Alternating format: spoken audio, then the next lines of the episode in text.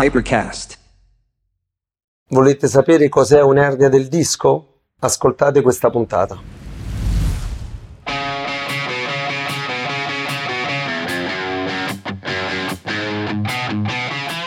Il mio nome è Massimiliano Mariani e sono 23 anni che manipolo le persone.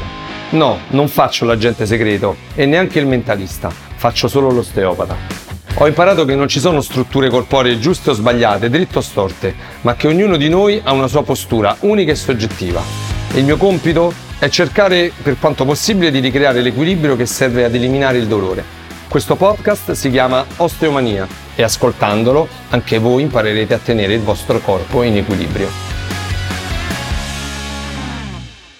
Per comprendere cos'è un'ernia del disco bisogna sapere che cos'è il disco intervertebrale. Il disco intervertebrale è quella struttura morbida e gelatinosa che si trova tra una vertebra e un'altra. Tutta la colonna vertebrale per poter ammortizzare perfettamente il carico del corpo e poter permetterci di sopportare il nostro peso durante il movimento e durante la vita di tutti i giorni, ha bisogno di questi piccole strutture idrauliche che vengono chiamati dischi intervertebrali.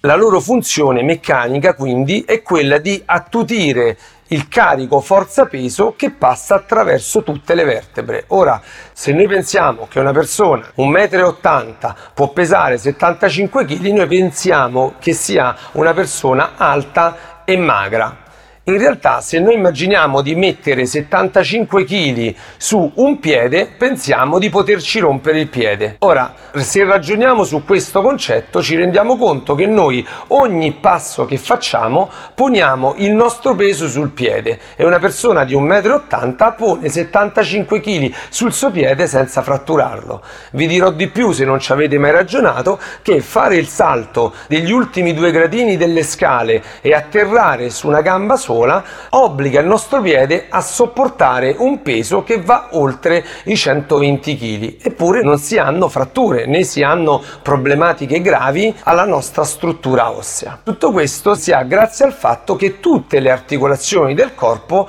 funzionano nella loro mobilità per ammortizzare e attutire il carico gravitazionale che il nostro corpo genera. La colonna vertebrale, che in realtà è lo scheletro che protegge la struttura più importante del corpo, che è il midollo spinale e tutti i nervi, per poter sopportare e evitare che ci siano traumi troppo gravi alla struttura midollare deve mantenere una enorme elasticità e soprattutto deve poter attutire e ammortizzare il peso del corpo stesso che è quel qualcosa che potrebbe più facilmente insultarla senza un motivo apparente, dato l'elevato peso di ogni corpo umano. Il disco intervertebrale ha proprio l'azione meccanica di ammortizzare il carico gravitazionale che passa fra una vertebra e l'altra. È composto per lo più di sostanza gelatinosa e acqua di conseguenza è una struttura molto morbida e a causa di una vita di sovraccarico, a causa di una vita di passaggio di forza peso attraverso tutte le strutture vertebrali, il disco intervertebrale può iniziare a soffrire e quindi a rovinarsi. Per quello che è la conformazione della colonna vertebrale,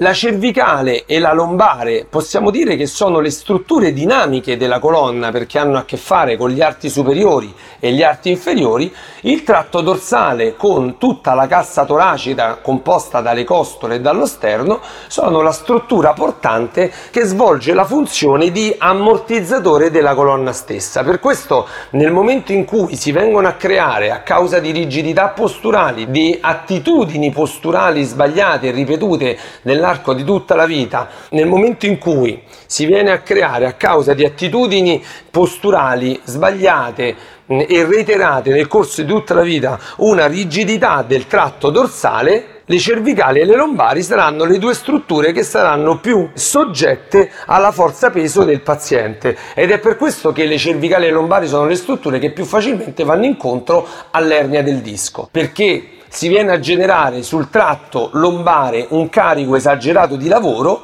le ultime vertebre, che sono quelle che sono maggiormente soggette al carico, e il disco nell'arco degli anni inizia a disidratarsi, a deformarsi e inizia a spingere contro la porzione posteriore della struttura vertebrale, andando incontro al midollo spinale. In una prima fase di deformazione ci troveremo di fronte alle cosiddette protrusioni, in una seconda fase, quando le protrusioni diventano più grandi e i legamenti che devono sostenere il disco intervertebrale tendono a sfaldarsi, si verrà a verificare la cosiddetta ernia del disco, che nel suo diciamo, estrinsecarsi può andare a mettere in sofferenza sia il midollo spinale sia le radici nervose che vanno verso gli arti, creando quindi nel caso lombare la famosa lombosciatalgia e il famoso dolore che si irradia. Badiamo bene che però che solo nel caso in cui l'ernia sia veramente primaria e sia veramente compressiva sulla radice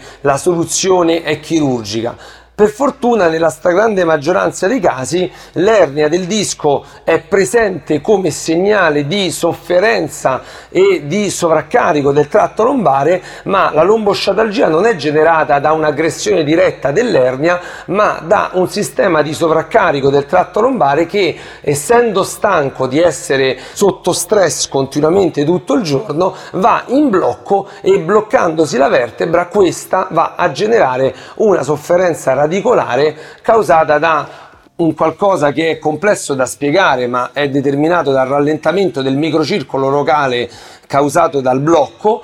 e questo rallentamento del microcircolo genera un edema e l'edema va a mettere in sofferenza la radice un ultimo punto che voglio sviluppare è ricordarvi che non è un caso che siano le cervicali e le lombari a generare più facilmente le ernie del disco. Non è un caso perché sono le due strutture dinamiche che dovrebbero essere supportate facilmente da un tratto dorsale che, come ho detto prima, è la struttura portante che funge da ammortizzatore della colonna vertebrale. Ma ricordatevi che se l'ammortizzatore di una qualsiasi macchina diventa rigido e non funziona, scaricherà la forza peso sotto e sopra, quindi sulla lombare o sulla cervicale, mandando in sovraccarico di stress di lavoro queste due strutture e quindi per forza queste due strutture, la lombare e la cervicale, saranno soggette a una disidratazione più precoce e a una sofferenza di scale più precoce rispetto al tratto dorsale stesso.